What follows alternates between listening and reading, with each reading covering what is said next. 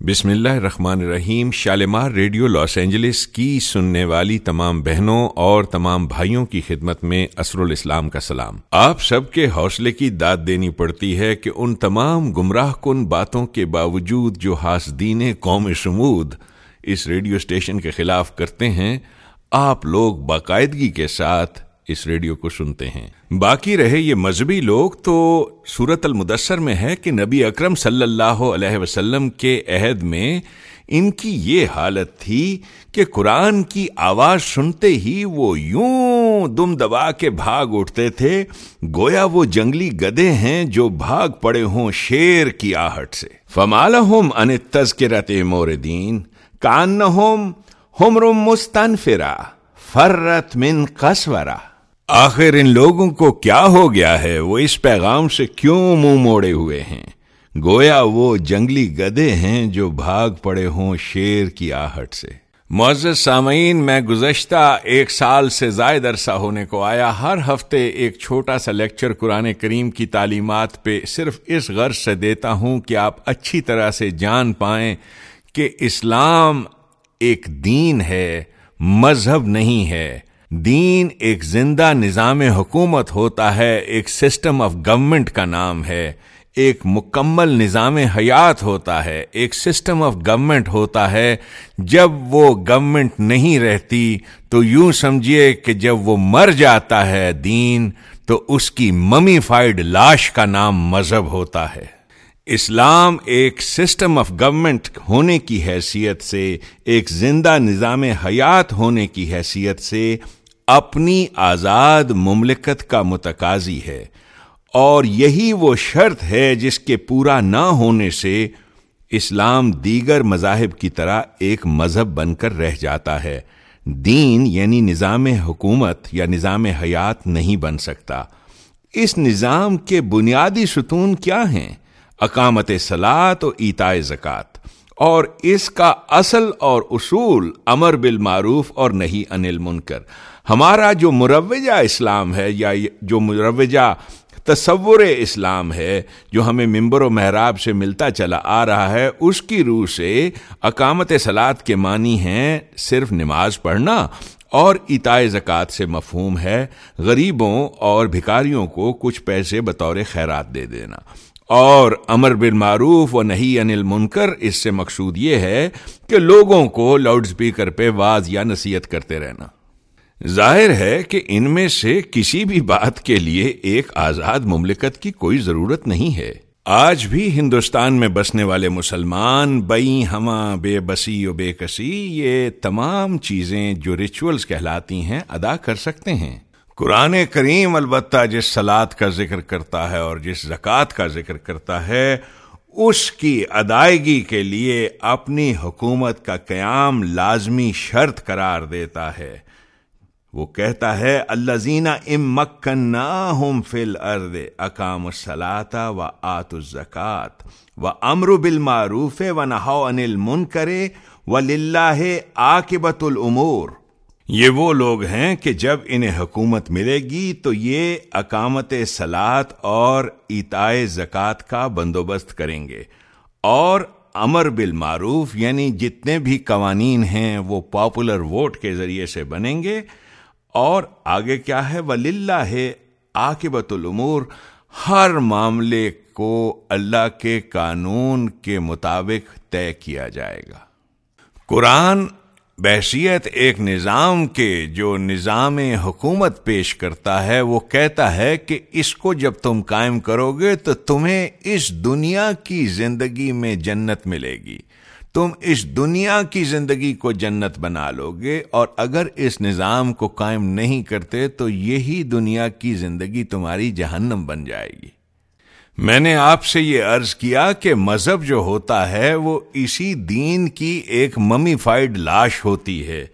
مذہب کی سطح پر اسلام سے مقصود یہ ہے کہ انسان خدا کی عبادت کرے، شرک سے اجتناب کرے، غیر اللہ کی پرستش وغیرہ نہ کرے۔ اس مقصد کے لیے کسی آزاد مملکت کی ضرورت نہیں۔ یہ ہر مقام میں، ہر حال میں کیا جا سکتا ہے، لیکن قرآن کریم میں ہے کہ دین کے تمکن کے لیے استخلاف فی الارض ایک ضروری شرط ہے۔ اس کے بغیر نہ خدا کی عبودیت اختیار کی جا سکتی ہے اور نہ ہی شرک سے اجتناب ممکن ہے۔ سورہ نور میں ہے، خدا نے تم سے حکومت کا وعدہ کر رکھا ہے تاکہ تم اس کی عبودیت اختیار کر سکو اور شرک سے بچ سکو۔ یا ودونی لا یشرکون بی شیا وہ حکومت جو اللہ کے قانون کے مطابق استوار ہوتی ہے، وہ حکومت جس میں سوائے اللہ کے عطا کردہ قوانین کے اور کسی کا قانون نہیں چلتا، وہ حکومت جہاں رزق کی تقسیم اللہ کے قانون کے مطابق ہوتی ہے اس حکومت کو اسلامی حکومت کہتے ہیں۔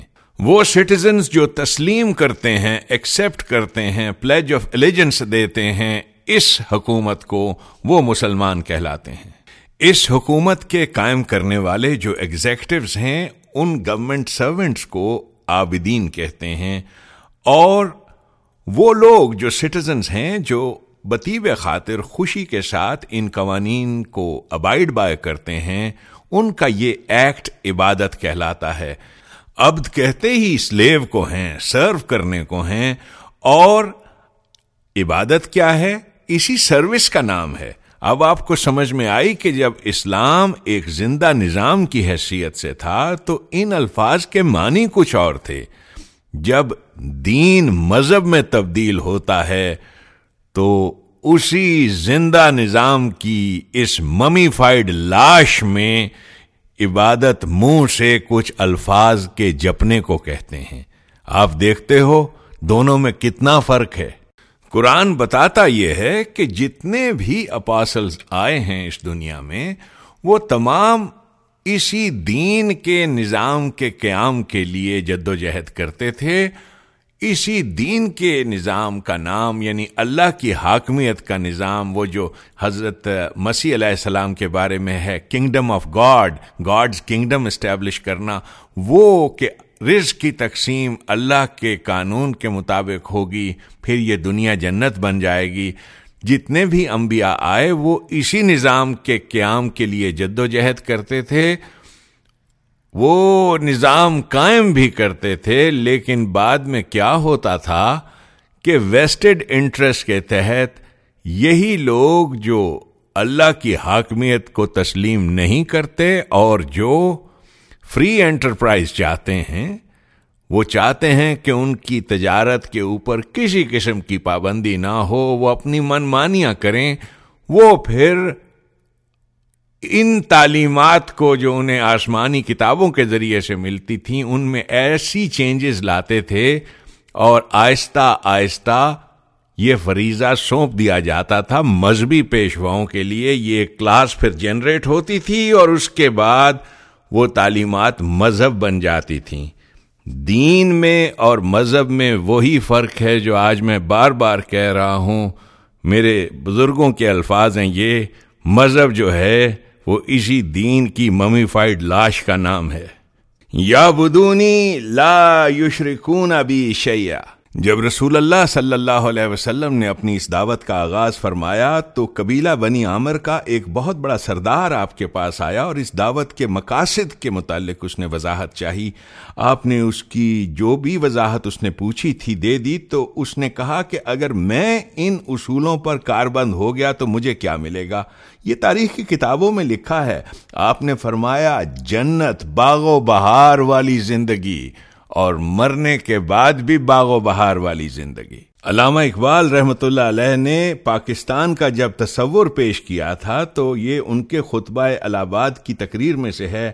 انہوں نے کہا، اس سے اسلام اپنی تعلیم اور ثقافت کو پھر سے زندگی اور حرکت عطا کر سکے گا اور انہیں عصر حاضر کی روح کے قریب تر لانے کے قابل بنا سکے گا۔ اس سے پہلے بھی انہوں نے اپنے لیکچرز میں خطبات میں اس حقیقت کی وضاحت کر دی تھی کہ اسلامی نقطۂ نگاہ سے مملکت اس کوشش کا نام ہے جس کی روح سے اسلام کے مثالی تصورات کو زمان و مکان کی قوتوں میں منتقل کیا جاتا ہے۔ یہ در حقیقت ان بلند تصورات کو انسانی حیت اجتماعی میں منتقل کرنے کا نام ہے۔ اس مملکت میں عبادت نام ہوتا ہی ہے قوانین خداوندی کی محکومیت اختیار کرنے کا، اور شرک سے مفہوم ہوتا ہے انسانوں کے خود ساختہ احکام و قوانین کی اطاعت۔ اقامت سلاد سے مقصود ہوتا ہے ایک ایسے معاشرے کا قیام جس میں تمام افراد معاشرہ ان قوانین کا از خود بطیب خاطر اتباع کرتے جائیں۔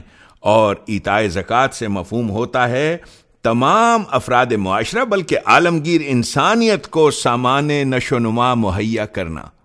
اس میں امر بالمعروف کے معنی ہوتے ہیں ان احکام و ضوابط کا نافذ کرنا جنہیں قرآن صحیح تسلیم کرتا ہے اور ان سے قانوناً روکنا جنہیں وہ مضموم قرار دیتا ہے۔ اس سلسلے میں علامہ اقبال نے لکھا تھا کہ اسلام تخت و تاج سے وفا شعری کا مطالبہ نہیں کرتا۔ کیا الفاظ ہیں؟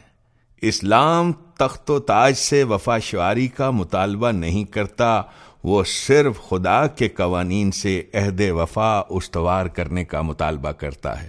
یہ ان کے خطبات میں سے ہے۔ اور اسی بات کی تشریح کرتے ہوئے قائد اعظم نے حیدرآباد دکن میں 1941 میں جو انٹرویو دیا، اس میں یہ اتنے خوبصورت یہ پیراگراف ہے، انہوں نے فرمایا اسلامی حکومت میں اطاعت اور وفا کیشی کا مرجع خدا کی ذات ہے، جس کی تعمیل کا عملی ذریعہ قرآن مجید کے احکام و اصول ہیں۔ اسلام میں اصلاً نہ کسی بادشاہ کی اطاعت ہے، نہ پارلیمان کی، نہ کسی اور شخص یا ادارے کی۔ قرآن کریم کے احکام ہی سیاست و معاشرت میں ہماری آزادی اور پابندی کے حدود متعین کرتے ہیں۔ اسلامی حکومت دوسرے الفاظ میں قرآن اصول و حکمر، احکام کی حکمرانی ہے اور حکمرانی کے لیے آپ کو لامحالہ علاقے اور مملکت کی ضرورت ہوتی ہے۔ یہ الفاظ ہیں قائد اعظم محمد علی جناح کے۔ سننے والے بہنوں اور بھائیوں کبھی آپ نے غور فرمایا کہ نبی اکرم صلی اللہ علیہ وسلم جب اس زبردست انقلابی پروگرام کی طرف دعوت دیتے تھے تو وہ جو سننے والے تھے وہ اعتراض کیا کرتے تھے؟ ان کا اعتراض ہے قرآن کریم میں سنیے۔ بل قالوا وجدنا آباءنا على أمة وإنا على آثارهم مهتدون وہ کہتے تھے ہم اس نئے نظام کو اختیار کرنے کے لیے تیار نہیں۔ ہم اسی مسلک پر چلتے رہنا چاہتے ہیں جو ہمارے اسلاف سے ہمیں متوارس ملتا چلا آیا ہے۔ ہم انہی کے نقوش قدم کا اتباع کریں گے۔ ہم اپنی روایات کوہنا کو، پرانی روایات کو چھوڑنا نہیں چاہتے۔ انا وجدنا آبانا علا امتن۔ ہم نے اپنے باپ دادا کو اسی مذہب کی اٹھک بیٹھک کرتے دیکھا ہے۔ اور تو یہ کیا بات کر رہا ہے؟ اس پر نبی اکرم کہتے کہ جو کچھ تمہارے سامنے میں پیش کر رہا ہوں، اگر یہ اس سے بہتر ہو جس پر تم اپنے آبا و اجداد کی تقلید میں چلتے جا رہے ہو، تو کیا تم پھر بھی اپنے اسلاف کے مسلک ہی کو ترجیح دو گے؟ وہ جواب میں کہتے ہاں ہم اسی مسلک کا اتباع کریں گے، ہمیں کسی نئے نظام کی ضرورت نہیں۔ قال اولو جئتكم مما وجدتم عليه آباءكم قالوا قالوا إنا بما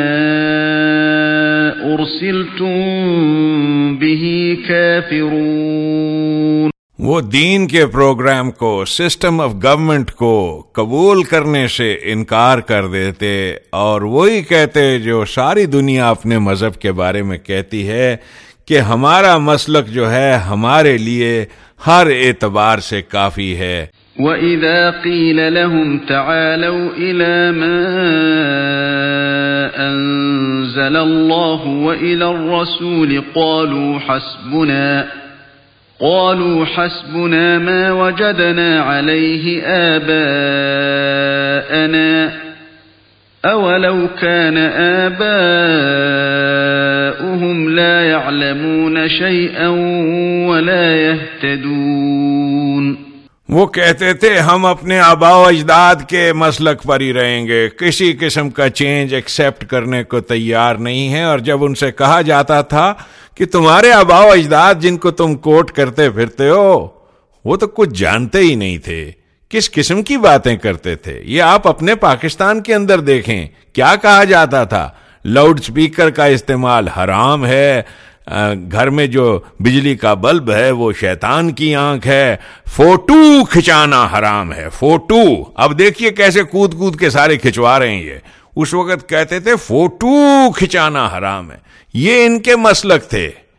قرآن بتاتا ہے کہ جب ان مخالفین نے دیکھا کہ یہ نظام زور پکڑتا جا رہا ہے، تو انہوں نے چاہا کہ اس سے کچھ مفاہمت کی صورت نکالی جائے۔ یعنی کچھ باتیں اس نظام جدید کی لے لی جائیں اور کچھ ان کے آبا و اجداد کے مسلک کی اور دونوں کے امتزاج سے ایک نیا نظام وضع کر لیا جائے۔ لیکن دین کے نقطۂ نگاہ سے ایسا کرنا شرک ہوتا ہے۔ یہ کیا بات ہوئی کہ کچھ ادھر سے لے لیا اور کچھ ان کا لے لیا؟ اسی لیے رسول اللہ سے قرآن کریم کہتا ہے، ولا ترکن اللہ ظلم خبردار، ان جاہلوں کی طرف ذرا سا بھی جھکنا نہیں، ذرا سا بھی جھکنا نہیں۔ اور اگر تم نے ایسا کیا فتح النار۔ تمہاری جماعت بھی اسی آگ کے عذاب میں گرفتار ہو جائے گی، جس میں یہ لوگ خود پھنسے ہوئے ہیں۔ جس سے نکالنے کے لیے تم انہیں اسلام اور اس نظام کی طرف دعوت دے رہے ہو، تمہاری جماعت خود اسی آگ کا شکار ہو جائے گی۔ عزیزہ نے من، کچھ دیکھ رہے ہیں؟ یہ کتاب اللہ کیا کہہ رہی ہے؟ ہمارے پاکستان کا سب سے بڑا المیہ یہی تو ہے۔ یہی جاہل لوگ۔ ہماری گورنمنٹس جو آئیں، ان کی طرف جھکتی چلی گئیں۔ جھکتی چلی گئیں، حتیٰ کہ پاکستان ایک آگ کا جہنم بن گیا۔ انہوں نے کہا، اسلامیات کمپلسری سبجیکٹ بناؤ اور اس میں وہ پڑھاؤ جو ہمارے آبا و اجداد بتا گئے قرآن نہیں پڑھاؤ، وہ جو قصے کہانیاں انہوں نے گھڑ رکھی ہیں۔ انہوں نے کہا جی اتوار کی بجائے جمعے کو چھٹی ہوگی۔ انہوں نے کہا، لاؤڈ سپیکر پہ بانگیں ہوں گی۔ انہوں نے کہا، ٹی وی پہ بانگیں ہوں گی۔ ہر چیز گورنمنٹ ان کے آگے جھکتی چلی گئی، جھکتی چلی گئی، اور حتیٰ پھر کیا ہوا؟ فتح مسکم النار۔ تمہاری جماعت بھی تم دیکھو گے، اسی عذاب میں گرفتار ہو جائے گی جس میں یہ لوگ خود ماخوذ ہیں۔ خود تو یہ جہنم میں ہیں ہی، ان کی تو ساری زندگی جیتا جاگتا جہنم ہوتی ہے۔ یہ کوئی انسان تھوڑی ہوتے ہیں۔ قرآن ان کے بارے میں بتاتا ہے، بل ہوا دل، جانوروں سے بدتر مخلوق ہوتی ہے یہ۔ انہوں نے ہمارے پاکستان کو بھی اسی جہنم میں دھکیل دیا جس میں یہ خود رہتے تھے۔ اقبال نے کہا تھا، خبردار، حق سے کبھی نہیں ہٹتے، باطل دوئی پسند ہے، حق لا شریک ہے۔ شرکت میں آنا حق و باطل نہ کر قبول۔ حق اور باطل کا امتزاج کبھی قبول نہیں کرتے۔ ولا ترکنو الزین ظلم دیکھنا، ان لوگوں کی طرف ذرا سا بھی جھکنا نہیں۔ اگر تم نے ایسا کیا تو فتمسکم النار۔ تم بھی اسی آگ کے عذاب میں گرفتار ہو جاؤ گے جس میں یہ لوگ خود ہیں۔ عزیزان من، ہم نے پاکستان اسی جنتی نظام کو اثر نو قائم کرنے کے لیے لیا تھا، جسے آسمان کی آنکھ نے ایک بار دیکھا ہے، دوسری بار دیکھنے کی حوث ہے۔ یہ کوئی یوٹوپیا نہیں ہے، کوئی خیالی چیز نہیں ہے جس کی ہم بات کرتے ہیں۔ اقبال نے کہا تھا، عالم ہما ویرانا ز چنگیزی افرنگ۔ ساری دنیا افرنگ کی چنگیزی سے ویران ہو چکی ہے۔ معمار حرم باز با تعمیر جہاں خیز۔ او میں مار حرم، اٹھ جہان کی از سر نو تعمیر کر۔ اٹھ، اس خواب گراں خواب گراں خیز سے بیدار ہو۔ از خواب گراں خواب گراں خواب گراں خیز۔ زبور اجم عالم ہما ویرانہ ز چنگیز یہ افرنگ۔ میں مار حرم باز با، تعمیر جہاں خیز۔ وہ معمار حرم چاہیے انسانیت کو، جس نے ساری انسانیت کو نجات دلائی تھی، نجات دلائی تھی اکنامک ایکسپلائٹیشن سے اور ان توق و سلاسل سے جن میں انسانیت صدیوں سے جکڑی چلی آ رہی تھی۔ ایسا تم کر چکے ہو۔ اسی کتاب اللہ کی روشنی میں، اسی کتاب میں وہ نظام موجود ہے۔ اسی لیے تو ہم نے پاکستان لیا تھا۔ یہ بدقسمتی سے ان ملاؤں کی نظر ہو گیا۔ ایزان من، شالمار ریڈیو کی وساطت سے میں یہی بات آپ کو سمجھانے کی کوشش کر رہا ہوں گزشتہ ایک سال سے کہ قرآن مملکت کی تشکیل کے لیے پہلا قدم یہ ہے کہ ان تمام نظریات حیات و تصورات زندگی ان تمام روایات کوہنا، ان تمام مسالک قدیمہ کو الگ کر کے رکھ دیا جائے جو ہماری قوم میں متوارث چلے آ رہے ہیں اور اس مملکت کا بنیادی پتھر لا الہ ہے۔ اس میں لا الہ کے معنی یہ ہیں کہ ان تمام متوارث تصورات کو الگ کر کے ہر شے کا اثر نو جائزہ لیا جائے۔ اس کے بغیر اس جدید نظام کی عمارت جس کی بنیاد ہی اللہ پر استوار ہوتی ہے، قائم نہیں ہو سکتی۔ یہ وہ حقیقت ہے جو اقبال کہتا تھا۔ ہر بنا کوہن کا باداں کنند اولاں بنیاد را ویراں کنند۔ اسلام میں بت پرستی کو جو شرک قرار دیا گیا ہے بت تو فارسی زبان کا لفظ ہے۔ عربی کا لفظ نہیں ہے۔ قرآن میں اس کے لیے لفظ جو آیا ہے وہ ہے اوسان۔ یہ وسن کی جمع ہے۔ واؤ سے نون۔ آپ عربی لغت دیکھیے، اس کے معنی کیا ہیں؟ جمود و تعطل، عدم حرکت، جامد اور غیر متحرک ہو جانا۔ سمجھیں آپ، اس بنیادی مفہوم کے اعتبار سے ہر وہ تصور یا نظام جس میں حرکت نہ رہے اور جامد ہو جائے، ہر وہ عقیدہ جس میں حرکت نہ رہے اور جامد ہو جائے، وہ وسن ہے۔ قبول کیجیے ایک ڈائنامک موومنٹ سے، ایک ایسے نظام سے جو ایک زی حیات، ایک الائیو تحریک بن جائے۔ جہاں جمود پیدا ہو جائے تو یہ وسنیت ہوگی۔ یہ وسن وہی بت ہے جس کی پرستش وہ قومیں کرتی ہیں جن پر ذہنی جمود اور عملی تعطل چھا چکا ہوتا ہے۔ حیرت ہے کہ ہم نے قرآن کریم کے اس عظیم نقطے کو پس پش ڈال دیا اور کبھی اس بات پر غور ہی نہیں کیا کہ یہ بت، یہ وسن، یہ اصل میں چیز کیا ہے۔ آہا ہا کیا بات یاد آئی؟ پروفیسر وائٹ ہیڈ، زبردست، عظیم الشان میتھمیٹیشین۔ ایک کتاب لکھی ہے اس نے۔ بہت سی کتابیں ہیں، لیکن اگر آپ کے ہاتھ لگے، یہ ایک کتاب ہے an adventure of ideas professor Whitehead کی۔ اس میں ایک جملہ ہے جو ساری دنیا میں بہت مشہور ہے۔ وہ جملہ کیا ہے؟ ذرا غور کیجیے اس جملے پہ۔ The keynote of idolatry is contentment with prevalent gods بت پرستی کی حقیقت یہ ہے کہ مروجہ خداؤں پر مطمئن ہو کر بیٹھ جانا، جو قومیں اپنے خود ساختہ، خود پرداختہ خداؤں اور ان عقائد پر مطمئن ہو کر بیٹھ جاتی ہیں، سمجھو وہ بت پرستی کی شکار ہیں۔ کیا بات ہے؟ کس انداز سے یہ لوگ ایک جملے میں بات کہہ جاتے ہیں؟ میں نے یہی بات آپ کو سادہ طریقے سے اپنی اس زبان میں سمجھانے کی کوشش کی تھی کہ وہ قومیں جو دنیا میں باقی قوموں کی دست و نگر بن جاتی ہیں، وہ قومیں جو بھوک اور افلاس کی شکار ہو جاتی ہیں۔ آپ ان قوموں کا جائزہ لیں تو آپ دیکھیں گے کہ انہوں نے عقائد کے ایسے کنٹوپ اپنے سروں پہ چڑھائے ہوئے ہیں۔ بالکل ویسے جیسے شدول شاہ کے چوہے کے سر پہ ہوتے ہیں، اس سے ان کے سر بڑے نہیں ہوتے۔ مذہب کے دیے ہوئے اصولوں کے کنٹوپ۔ وہ کہتا ہے، اس قسم کی بت پرستی میں ایک زندہ اور متحرک نظام حیات کے تصورات و مناسب کی محض شکلیں باقی رہ جاتی ہیں، ان کے معنی و مفہوم ختم ہو جاتے ہیں۔ مذہب دین کی ممی شدہ لاش ہوتا ہے۔ ان بے روح رسوم اور بے جان موتقاد سے چپکے رہنے کا نتیجہ کیا ہوتا ہے؟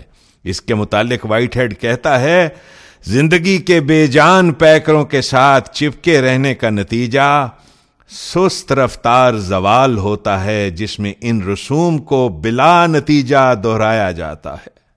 کوئی نتیجہ نہیں نکلتا، اس کے باوجود یہ اپنے ان ریچولز کو دہراتے رہتے ہیں۔ قرآن نے کہا تھا فولائے کا حبت امال ان کے اعمال، ان کے ریچولز کوئی نتیجہ پیدا نہیں کرتے، اس کے باوجود یہ انہیں پہ جمے رہتے ہیں۔ وائٹ ہیڈ کہتا ہے، اس سے تہذیب و ترقی کا محض شراب باقی رہ جاتا ہے، حقیقت غائب ہو جاتی ہے۔ عزیزان من، انسان اور حیوان میں ایک بنیادی فرق یہ ہے کہ حیوان بلا سوچے سمجھے اور بلا اختیار و ارادہ اپنے اسلاف کے مسلک پر چلتا جاتا ہے۔ اس کا نتیجہ یہ ہوتا ہے کہ حیوانات میں آگے بڑھنے اور کچھ اور بننے کی صلاحیت ختم ہو جاتی ہے۔ اپنے دل سے سوال کیجیے، پوچھئے اپنے دل سے، کیا وجہ ہے؟ مسلمانوں میں پائنیئرز کیوں پیدا نہیں ہوتے؟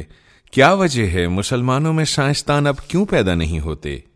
وجہ اس کی یہ ہے کہ ہم اپنے بچوں کے سروں پر ایسے پکے مذہب کے کنٹوپ چڑھا دیتے ہیں کہ ان کے سر بڑے نہیں ہو پاتے۔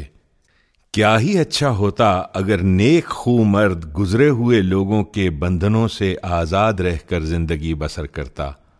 چے خوش بودے! اگر مردے نکوپے زبندے پاستان آزاد رفتے۔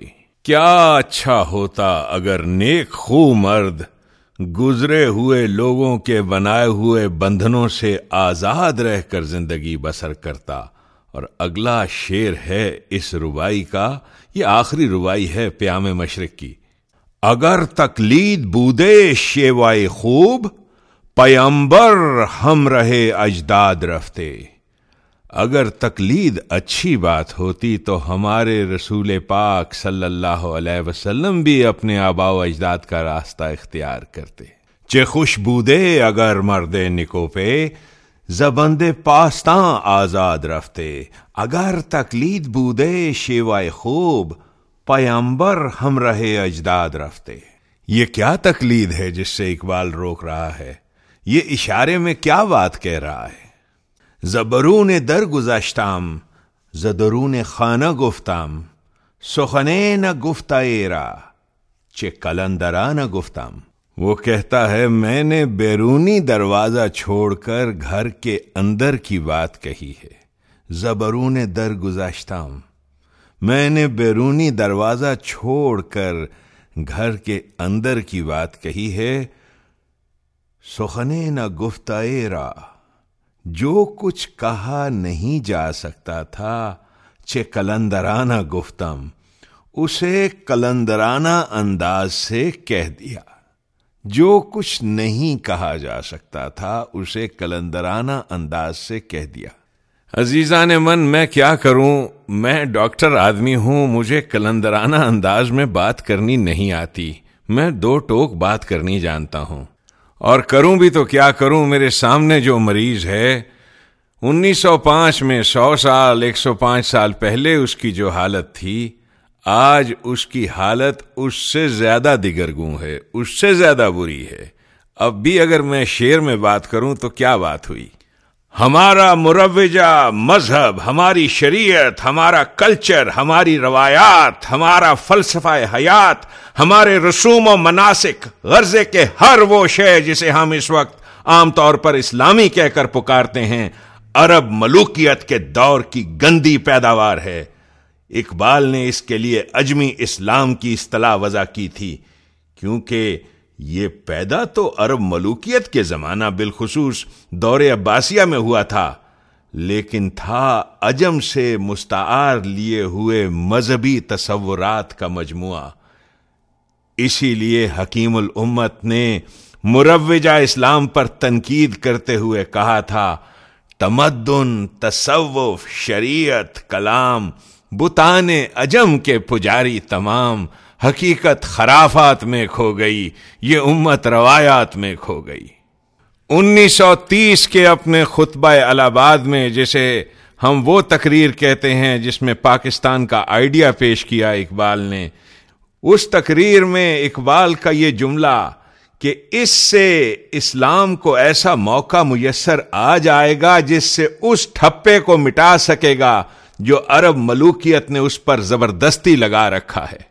پاکستان کی تشکیل سے مقصد ان بتان اجم کو حریم کعبہ سے نکال کر اسے خالصتاً خدا کے گھر میں تبدیل کرنا تھا۔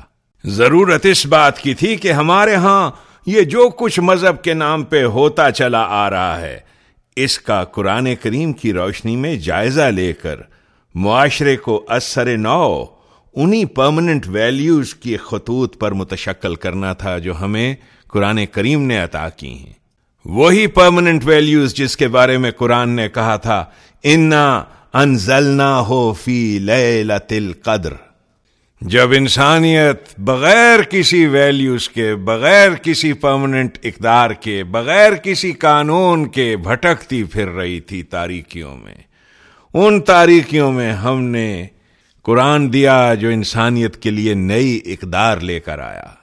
تمام قدیم پیمانے الٹ گئے اور ان کی جگہ نئے پیمانوں نے لے لی۔ قرآن کی اولین مخاطب قوم کی طرف سے جو اس کی مخالفت ہوتی تھی تو اس کی وجہ یہی تھی کہ وہ اپنے قدیم پیمانوں کو جو ان کے اسلاف کی طرف سے متوارث چلے آ رہے تھے، ان جدید پیمانوں سے بدلنے پر آمادہ نہیں تھے۔ اسی لیے پاکستان کا تصور دیا اقبال نے اور یہی اس مملکت کو وجود میں لانے کا مقصد تھا۔ تمدن، تصوف، شریعت، کلام بتانے اجم کے پجاری تمام حقیقت خرافات میں کھو گئی، یہ امت روایات میں کھو گئی۔ بتان اجم کے یہ پجاری کون ہیں؟ یہ ہمارے مذہبی پیشوا ہیں۔ آپ کو معلوم ہے اور قرآن اس حقیقت کو بار بار سامنے لاتا ہے کہ نبی اکرم صلی اللہ علیہ وسلم نے جو نظام کی پیشکش کی، اس دعوت کی شدید ترین مخالفت اہل کتاب کے مذہبی پیشواؤں کی طرف سے ہوئی تھی۔ مذہبی پیشوائیت پاپائیت ملائیت یہ ماضی کی کوہنا اور فرسودہ روایات کے محافظ ہونے کے مقدس سہاروں سے قائم رہتی ہے۔ ان کی دکانداری چلتی ہی ان روایات کے سر پہ ہے۔ ان روایات کے ختم ہونے سے ان کا اپنا وجود ختم ہو جاتا ہے۔ وہ روایات کو زندہ اس لیے رکھنا چاہتے ہیں کہ ان کی زندگی سے خود ان کی اپنی زندگی وابستہ ہوتی ہے، ورنہ انہیں ان روایات سے کوئی دلچسپی نہیں ہوتی۔ حکایت کدیاں یار دل نواز کو نام بائیں بہانہ مگر عمر خود دراز کو نام جب نظام حکومت قائم ہوتا ہے تو یہ فرسودہ روایات خود بخود مٹ جاتی ہیں، قائم ہی نہیں رہتی۔ کاش ہم نے پاکستان کو ایک کلین سلیٹ کے طور پہ شروع کیا ہوتا، جس میں فرسودہ اجمی تصورات کی قبروں کے مجاوروں کے لیے کوئی گنجائش نہ ہوتی۔ کاش ایسا ہوتا۔ قائد اعظم محمد علی جناح نے بڑی شد و مد کے ساتھ جب یہ کہہ لیا کہ اسلام میں کوئی تھیاکریسی نہیں ہے، وہ سمجھے کہ شاید اس سے پیغام مل گیا ہے قوم کو۔ ہمارا المیہ یہ ہے کہ ہم ان مذہبی بدماشوں کے ہر حکم کے آگے سر جھکاتے چلے گئے۔ کلین سلیٹ کے ساتھ ابتدا کی دور حاضر میں اگر کوئی بہترین مثال ہے، تو وہ امریکہ کی مملکت کا قیام ہے۔ دیکھیے امریکن کانسٹیٹیوشن کو کیوں لوگ کہتے ہیں کہ یہ قرآن سے مستار لی گئی ہے۔ اس لیے کہ اس میں مذہب کا کہیں عمل دخل نہیں ہے۔ یہ ہے عملی مفہوم لا الہ کا۔ آپ دیکھتے ہو لا الہ کس قسم کے پھول کھلاتا ہے۔ امریکہ کے حسن کو دیکھو، اس قوم کی خوبصورتی کو دیکھو، اس قوم کی ترقی کو دیکھو۔ جہاں پر لا الہ کا راستہ ہوگا، وہاں پھول کھلتے جائیں گے۔ زندہ قومیں اپنے فیصلے، عقل کی روح سے کیے جاتی ہیں۔ اور عقل انہیں سرات مستقیم پہ لیے چلتی ہے۔ مردہ قومیں مردوں سے پوچھتی رہتی ہیں کہ اس معاملے میں ابو حنیفہ کی کیا رائے ہے اور حافظ ابن القیم نے کیا لکھا ہے اور اس معاملے میں حواشی سعیدیہ میں در منصور سے کیا منقول ہے۔ جا کے تماشا دیکھیے کہ دنیا جس وقت ترقی کی جانب کشاں کشاں بڑھ رہی تھی۔ ہمارے ہاں وفاقی شرعی عدالتیں کھل رہی تھیں کہ فیصلہ ہو سکے کہ عورت کو کس بات پہ مارا جا سکتا ہے۔ رسول اللہ صلی اللہ علیہ وسلم نے کہا تھا کلو من امر جاہلیہ تحت قدمی۔ زمانہ جاہلیت کے تمام آئین و دستور میرے پیروں کے نیچے پامال ہیں۔ اس قوم نے چن چن کر زمانہ جہالت کے آئین اور دستوروں کو ڈھونڈا اور ان توقع سلاسل کو پھر اپنے گلے میں پہن لیا۔ ظلم کی بات تو یہ ہے کہ ان باتوں کو منسوب کر دیا کہ نبی اکرم صلی اللہ علیہ وسلم خود ایسا کرتے تھے، یہ ان کے احکامات ہیں۔ ہائے، کس کس بات کا آپ سے ذکر کریں جب ان سے کہا گیا کہ روایات میں ہم نے جو پڑھا ہے، اس میں تو لکھا ہے کہ حضرت عائشہ کی عمر سینتالیس سال تھی اور وہ حضرت ابو بکر کی بہن تھیں، بیٹی نہیں تھیں۔ جس وقت ان کی شادی ہوئی ہے رسول اللہ سے، تو ان کی عمر سینتالیس برس تھی۔ اس پہ یہ بتان اجم کے پجاری تمام کہتے ہیں کہ نہیں جی بخاری شریف میں جو لکھا ہے، وہ صحیح ہے کہ ان کی عمر نو سال تھی۔ اگر ہم اس ایک حدیث کو کہیں کہ غلط ہے تو بخاری ہی میں تو نماز پڑھنے کے طریقے لکھے ہیں۔ پھر ہم کیا کریں گے؟ ہماری روایات تو یہی کچھ ہیں۔ آپ دیکھتے ہیں کہ ان کی یہ روایت پرستی، ان کی یہ تقلید پرستی کہاں جاتی ہے؟ آج جو دنیا بھر میں ٹی وی کے چینلز آپ لگائیں تو جس انداز سے وہ کرٹیسزم اور تضحیق کرتے ہیں نوز باللہ من ذالک، نبی اکرم صلی اللہ علیہ وسلم کے بارے میں وہ باتیں سلمان رشدی کی لکھی ہوئی نہیں ہیں، وہ انہی کی کتابیں ہیں جو وہ کوٹ کرتے ہیں۔ بخاری شریف ترمزی شریف، صحیح مسلم، ابن ماجہ، سنن ابو داؤد یہ انہی کو کوٹ کرتے پھرتے ہیں۔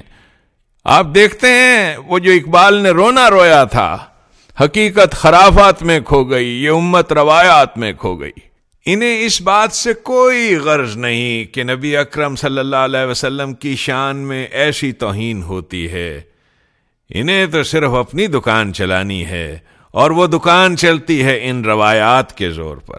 جب تک یہ روایات رہیں گی، ان کی دکان چلتی رہے گی اور جب تک ان کی دکان چلتی رہے گی، مسلمانوں کا ذہن کبھی کشاد نہیں ہوگا۔ مسلمانوں میں کبھی سائنسدان پیدا نہیں ہوں گے۔ مسلمانوں کی عقلیں ایسی کی ایسی ہی رہیں گی۔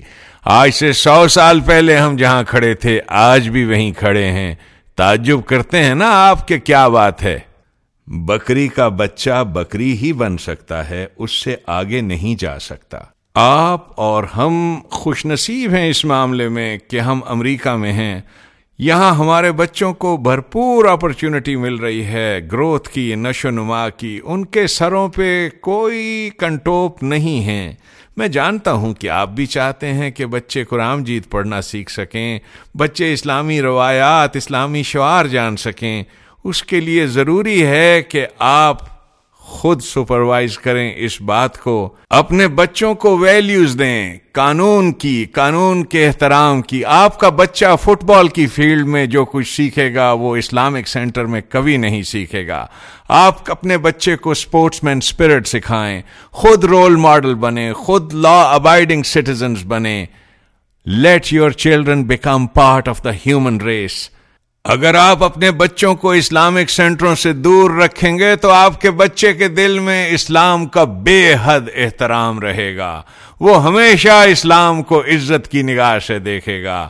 قائد اعظم محمد علی جنا بنے گا۔